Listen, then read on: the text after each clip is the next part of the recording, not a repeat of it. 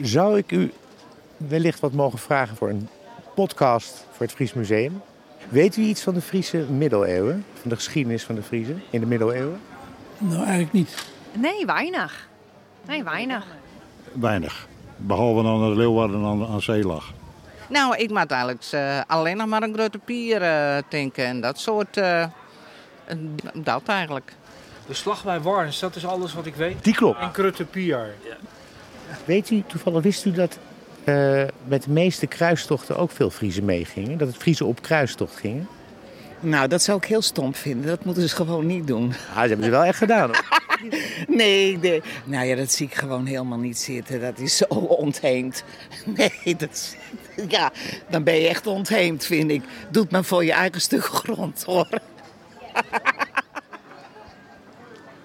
Grutte Pier, ja. En iets met terpen en de slag bij Warns? Natuurlijk. Maar hoe kan het dat over de Friese middeleeuwen zo weinig bekend lijkt? Terwijl vaststaat dat Friesland in de middeleeuwen welvarend was. Dat er honderden kloosters, kerken en stins, dat zijn een soort stenen huizen of burchten, verspreid over het land stonden, waarvan werkelijk bijna alles lijkt te zijn verdwenen, gesloopt en de archieven vernietigd. Op welgeteld één stins en één klooster na. Hoe kan dit? Vanwaar die kaalslag?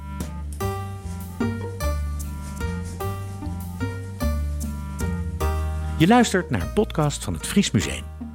Mijn naam is Michael Schaap en in dit programma onderzoek ik samen met conservator Diana Spiekhout en emeritus professor Hans Mol het beeld dat we hebben van de Friese middeleeuwen en van de kruistochten waaraan de Friese fanatiek deelnamen.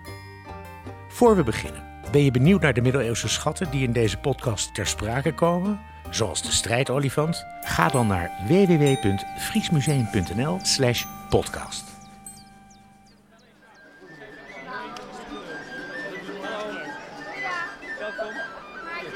Hallo. Ik ben op de opening van een buitengewoon bijzondere tentoonstelling in het Fries Museum te Leeuwarden. Annemarie Laven opent de avond. Erg mooi. Hartelijk welkom vanavond in het Fries Museum. Vrijheid, fetus, vagevuur. De middeleeuwen in het noorden. Oftewel Tota Frisia. Een gebied dat Friesland, Groningen en Oost-Friesland besloeg. Ich möchte auch unsere deutschen Gäste aus Ostfriesland begrüßen. Wir sind sehr dankbar für die wertvolle Zusammenarbeit rund um diese Ausstellung. Een avond waarop de Friese bezoeker kennis maakt met haar geschiedenis. Goedenavond.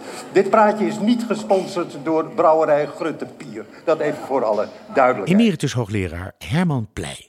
Er is geen provincie in Nederland die zo uitbundig aan beeldvorming en vooral zelfbeeldvorming doet als Friesland. En dat begint al in de. Het aardige nu is dat ik dit geen compliment vind. Maar goed, eh, u wel. Nee, dus. is geen probleem, maar dat is even om te beginnen.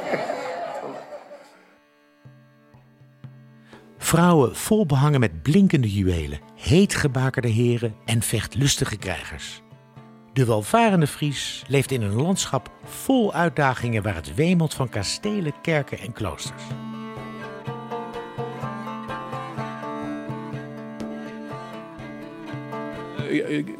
Vroege middeleeuwen is er natuurlijk een, een volk, een groep die zich langs de kust verspreidt. Emeritus hoogleraar middeleeuwse geschiedenis Hans Mol. Het is eh, wel duidelijk dat ehm, de Friezen een kustvolk zijn. Dus, en dat betekent dat ze met bootjes langs die kust voeren. En dan was, dan was het een soort snelweg, zou je kunnen zeggen. En die snelweg die werd eigenlijk aan de landkant eh, begrensd door enorme veenvlakten. Maar dus ook moeilijk doordringbaar voor vijanden, relatief moeilijk. Je kunt, er, je kunt heel moeilijk daar door die venen komen. En die, die waren ook eigenlijk een enorme barrière. Behalve dan daar waar je met rivieren eh, de, er doorheen ging. De Rijn, de Maas, de Wezer en de Eems. Eh, maar goed, eh, eh, aan weerszijden, aan, aan de monding, was het allemaal steeds Fries. Conservator terpencultuur en middeleeuwen Diana Spiekhout. Ja, de rijkdom van de Friesen, ehm, daarover hebben we een hele leuke bron. Eh, er komt eh, namelijk een, een moslim, ik dacht dat hij uit Zuid-Spanje kwam. En die is op reis naar het Ottoonse Hof. En die komt dan bij een plek waarvan ik ieder geval denk, en ik niet alleen, meerdere mensen, dat dat wel eens Friesland kan zijn. Want hij zegt daar namelijk van, goh, die mensen die daar wonen, die hebben zoveel uh, ja, uh, edelmetaal aan hun kleding hangen. Uh, ze zijn heel rijk en dat komt door hun Friese laak, of nou ja, door het laken. Ik denk dat het dus het Friese laken is, want dat is in die tijd rond het jaar 1000 heel beroemd. En daar zouden ze dus hun ja, rijkdom mee vergaat hebben. De Fries is een imposante verschijning. Dante Alighieri, die, uh, die schrijft ook uh, als hij in de hel komt uh, en hij moet de, de omvang van die reuzen beschrijven, dan, dan schrijft hij van nog drie Friesen op elkaar konden niet tot aan de, het hoofd van... de, Fries, sorry, de Friesen als eenheidsmaat. De Friesen als eenheidsmaat voor de langste mensen van de wereld eigenlijk, zou je kunnen zeggen.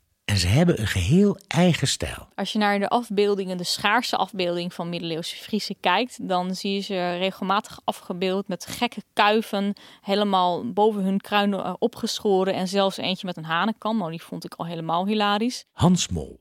In een wereldkroniek uit, uh, uit Duitsland, uh, uit de 13e eeuw wordt geschreven dat de Friesen denken dat hoe edeler zij zijn, hoe hoger ze hun haar mogen opscheren. Eén keer samenvattend. Het is dus heel wel mogelijk dat de typische Friese strijder man er in die tijd rond 1000, 1100 ja. uitzag als een uh, punker. Ja, een punker gewoon, ja. Diana Speakout. Het uh, interessante is dat uh, door het gebrek aan centraal gezag er dus ook geen regels waren over hoe je je moest kleden. Dus als jij gewoon wat geld had, dan kon je je ook kleden naar eigen stand en vermogen. Zo staat het ook gewoon letterlijk in een bron uit 1400. En uh, we zien meerdere geschreven bronnen, maar ook ja, juwelen en zo terugkomen. Het zijn echt hele rijke, het is hele rijke uitdossingen die de dames hier dragen. In deze Friese landen besturen de bewoners zichzelf. Een fenomeen dat de Friese vrijheid wordt genoemd. Als jij een stuk grond had wat van jouzelf was, dan was je, en je was natuurlijk een man, dan was je een vrije Fries. De Friezen erkennen dat ze onderdeel zijn van het keizerrijk der Franken en later het Heilige Roomse Rijk. Maar in praktijk blijven ze eigen baas. Ze dulden geen regionale vorsten boven zich en hebben hun eigen wetten en bepalen hun eigen recht en bestuur. Dus men erkent wel het instituut van keizer en men, erkent ook wel dat men daar uh, een lichte belasting aan kan betalen, de huislota. Uh, maar het directe bestuur, wat we dan in andere streken zich zien ontwikkelen onder leiding van graven, dat heeft in Friesland wel enige houvast gekregen, maar hij is niet doorgezet. Um, en dat is dus eigenlijk wat anders dan in andere streken, waar je hele grote ja, uh, complexen hebt met, met ridders, horgen, domeinen, weet je, dat soort dingen. Dat, dat zit hier net wat anders in elkaar. Aanzien en status zijn voor de Vrije Fries het allerbelangrijkste. Als een Vrije Fries in zijn eer is aangetast, mag hij zijn recht halen en compensatie eisen. Dat kan via een opgelegde boete, maar bij ernstig gezichtsverlies kan het ook door een vete uit te roepen als er geen grote baas is die een soort uh, machtsmonopolie heeft, dan betekent dus dat je op een andere manier uh, conflicten moet gaan oplossen. Nou, in de vete is dus een algemeen geaccepteerde manier om conflict op te lossen. Bij een vete zeggen twee partijen, families of clans, de vrede officieel op. Daarna is alles geoorloofd. Kastelen worden belegerd of vernietigd, ogen worden uitgestoken, handen afgehakt en tegenstanders gedood of tegen losgeld gegijzeld. Onderwijl wordt de tussenstand zorgvuldig bijgehouden. Maar het interessante hieraan is dat het doel van de veten ook uiteindelijk weer verzoening is. En als je gaat verzoenen, dan moet je dus schades over en weer afbetalen. En daarom heb je in dat rechtssysteem van de Friese een heel ingewikkeld boetesysteem. Waar echt van alles in staan. Van het kijken uh, onder de rok van de vrouw, het pissen in iemands bier tot moord aan toe. Zo'n vete kan jaren duren tot een van de twee partijen definitief verliest of de partijen zich met elkaar verzoenen. Kijk, eh, het zijn allemaal eigenlijk haatjes daar in die samenleving. Zo kijk ik er dan als vrouw naar. En uh, ja, eerverlies is natuurlijk uh, vreselijk voor een haan. Je kunt beter, dat was ook een gezegde van een, van een, van een vrije Fries geweest. Uh, liever dat je, dat je zeg maar eervol doodgaat dan dat je je eer verliest. Dat vindt hij eigenlijk erger dan sterven. Dus dat geeft wel aan hoe heftig dat in die samenleving ja, aanwezig was we even kijken hoor, want het is ook oh, nog altijd... Met allemaal mooie, mooie sierlijke krabbels. 1908. Een week voor de opening bekijk ik met conservator Diana Spiekhout een bijzonder object uit de tentoonstelling. Hij is in 1908 is hij, is hij volgens mij binnengekomen. Het is een tegel waarvan we in het museumarchief een afbeelding en beschrijving vinden. Dus wat zien we hier voor onze strijdolifant? Relieftegel. Enigszins boogvormig, geel, met geelachtig bruin glazuur en versierd met de voorstelling van een vierpotig dier met een torretje op den rug. Stijl Romaans, 12e of 13e eeuw. Gevonden te Hallem in de Mariengaarder Terp. Wat, wat wel, als we naar de olifant kijken, ja, zoals je ziet eh, is het een langgerekt beest dat misschien meer op een paard in eerste instantie lijkt. Of het was iemand die niet zoveel talent had om een olifant te tekenen. Of het was iemand die gewoon niet precies wist wat een olifant was, maar er wel over gehoord had en of er misschien wel iets over gezien had. We weten in ieder geval dat deze tegel, althans dat is het groot vermoeden, refereert aan waarschijnlijk kruistochten of tochten ver weg Ja. naar de Oriënt. Nou, exotische tochten die mensen hier gemaakt hebben en daar een, zo'n olifant hebben gezien. En dat is in de symboliek terechtgekomen van, eh, van die tijd. Dus daar je ziet ze ook dus terug, niet alleen in, op zo'n tegel, maar er zijn bijvoorbeeld ook bronzen gemaakt. eh, en wapens zie je ook wel eens een strijdolifant in terugkomen.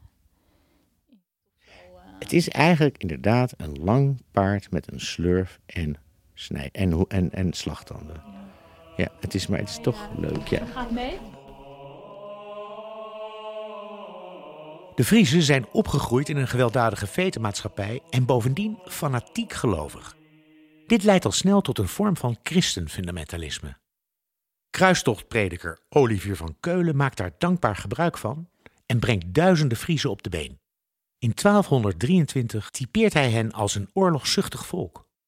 Ze hebben voor geen enkele vorst angst, zegt hij. En ze zijn vastbesloten om te winnen of hun leven te offeren voor de eeuwige glorie. Ja, Olivier van Keulen is, een, eh, is dus een kruistochtprediker die dus door ook de Friese landen reisde.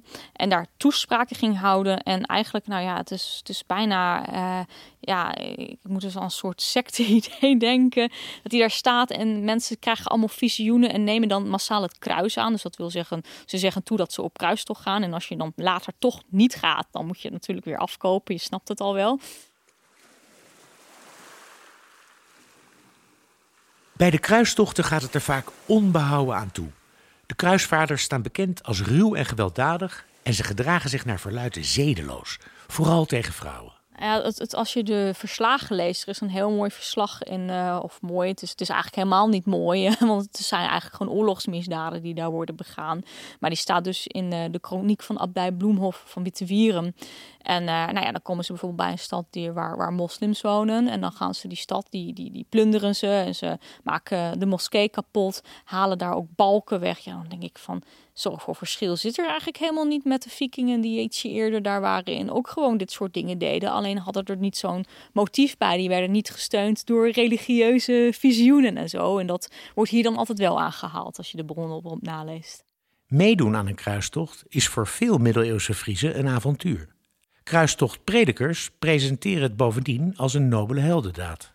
Maar wat maakt ze nou zo enthousiast en bloeddorstig? Ja, de eerste, het eerste is toch een religieuze motief. Men, men, men heeft eh, door die voortgaande christending meegekregen dat waar Jezus gestorven is voor het heil van de christenheid.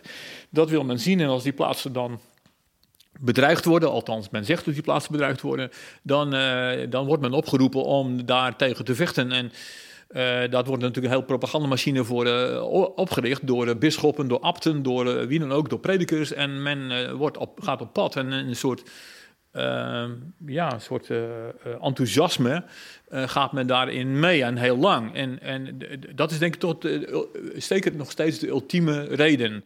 Goed voor je zielenheld dus. En de paus stelt er bovendien een indrukwekkende beloning tegenover.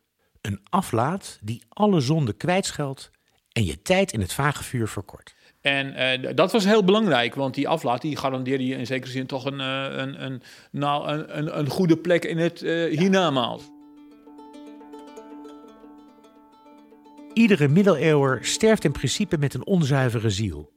Hen wacht het vage vuur, waarin de gelovige voor diens zonde moet branden, alvorens de hemel zich opent. Je bent per definitie zonde, zondig, tenzij je een soort van heilige bent of een algehele aflaat hebt gekregen.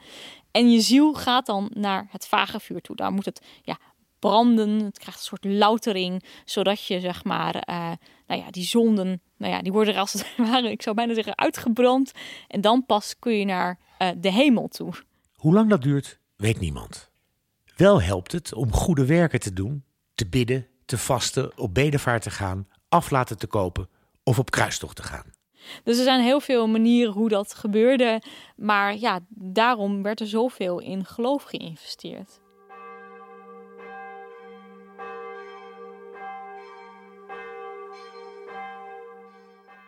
Hoe, in hoeverre klopt dat beeld nou? Of wat is er waar van het beeld van die bovenmatig woeste, krijgslustige, vete, lievende Fries?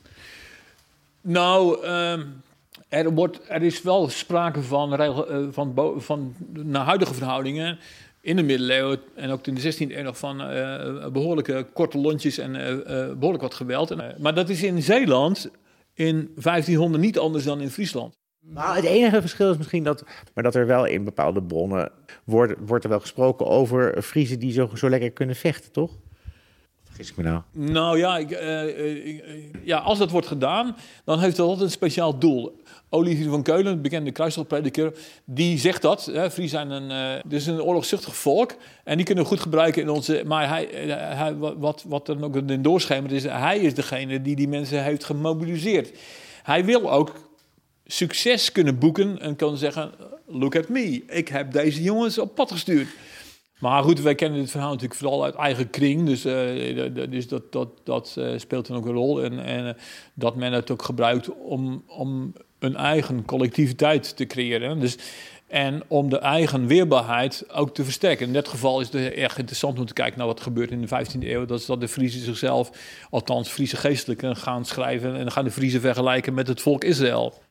Bronnen over de Friese kruisvaarders komen vooral uit eigen kring en zijn bovendien erg schaars. En ze hebben al die kloosters met de reformatie opgeruimd, zodat die archieven die daar misschien vol zaten met allemaal teksten, en verdorie, allemaal opgeruimd. En er zijn maar flinters die, die we dan moeten interpreteren. Dus dat is uh, best wel complex. Dus we, we voel, ik voel me soms ook wel een beetje een, een soort, soort, soort, soort uh, archeoloog die uh, met een paar schijfjes een, een, een, een kan moeten herstellen.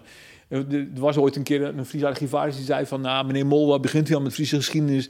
Het is net zoals de kunst van, van de slager die leven moest maken zonder lever. De kaalslag door de reformatie en het gebrek aan archiefvormende instellingen maakt interpretatie moeilijk. Het tot stand brengen van deze tentoonstelling was daardoor een uitdaging. Met name die archeologie, daar was niet zoveel mee gedaan. En dan moet je dat dus allemaal samenvoegen het grote verhaal maken. De puzzel moet gelegd worden en er zijn een heleboel puzzelstukjes die ontbreken. En soms is het ook mogelijk dat je een nieuw puzzelstukje kan toevoegen doordat je onderzoek doet. En zo kan de Fries zijn middeleeuwse vrije voorouders iets beter leren kennen. En ik denk ook dat, dat de Friesen die hier komen, tenminste die eerste reacties die ik al gehoord heb, dat mensen denken van nou, dit wisten we echt niet. Die hadden geen idee. Het is toch iets nieuws. Dus ja, daar word ik dan wel weer blij van. Mag ik, mag ik wat vragen? Mag ik wat vragen? Ja. Wat weet u van de Friese middeleeuwen? Eigenlijk niks. nou, dan bent u op een goede plek. Ja, dat denk ik ook wel. U luisterde naar een podcast gemaakt naar aanleiding van de tentoonstelling Vrijheid Vetus Vaagvuur, de middeleeuwen in het noorden. Tot en met 7 mei 2023 te zien in het Fries Museum te Leeuwarden. Bent u benieuwd naar de strijdolifant? Of wilt u bijvoorbeeld weten wat een kletsie is? Check dan de website van het museum www.friesmuseum.nl. Bij de tentoonstelling verscheen ook een bijzonder boek met de gelijknamige titel Vrijheid Vetus Vagevuur. Het is te verkrijgen bij de betere boekhandel, ook online. Tot de volgende keer in het Fries Museum.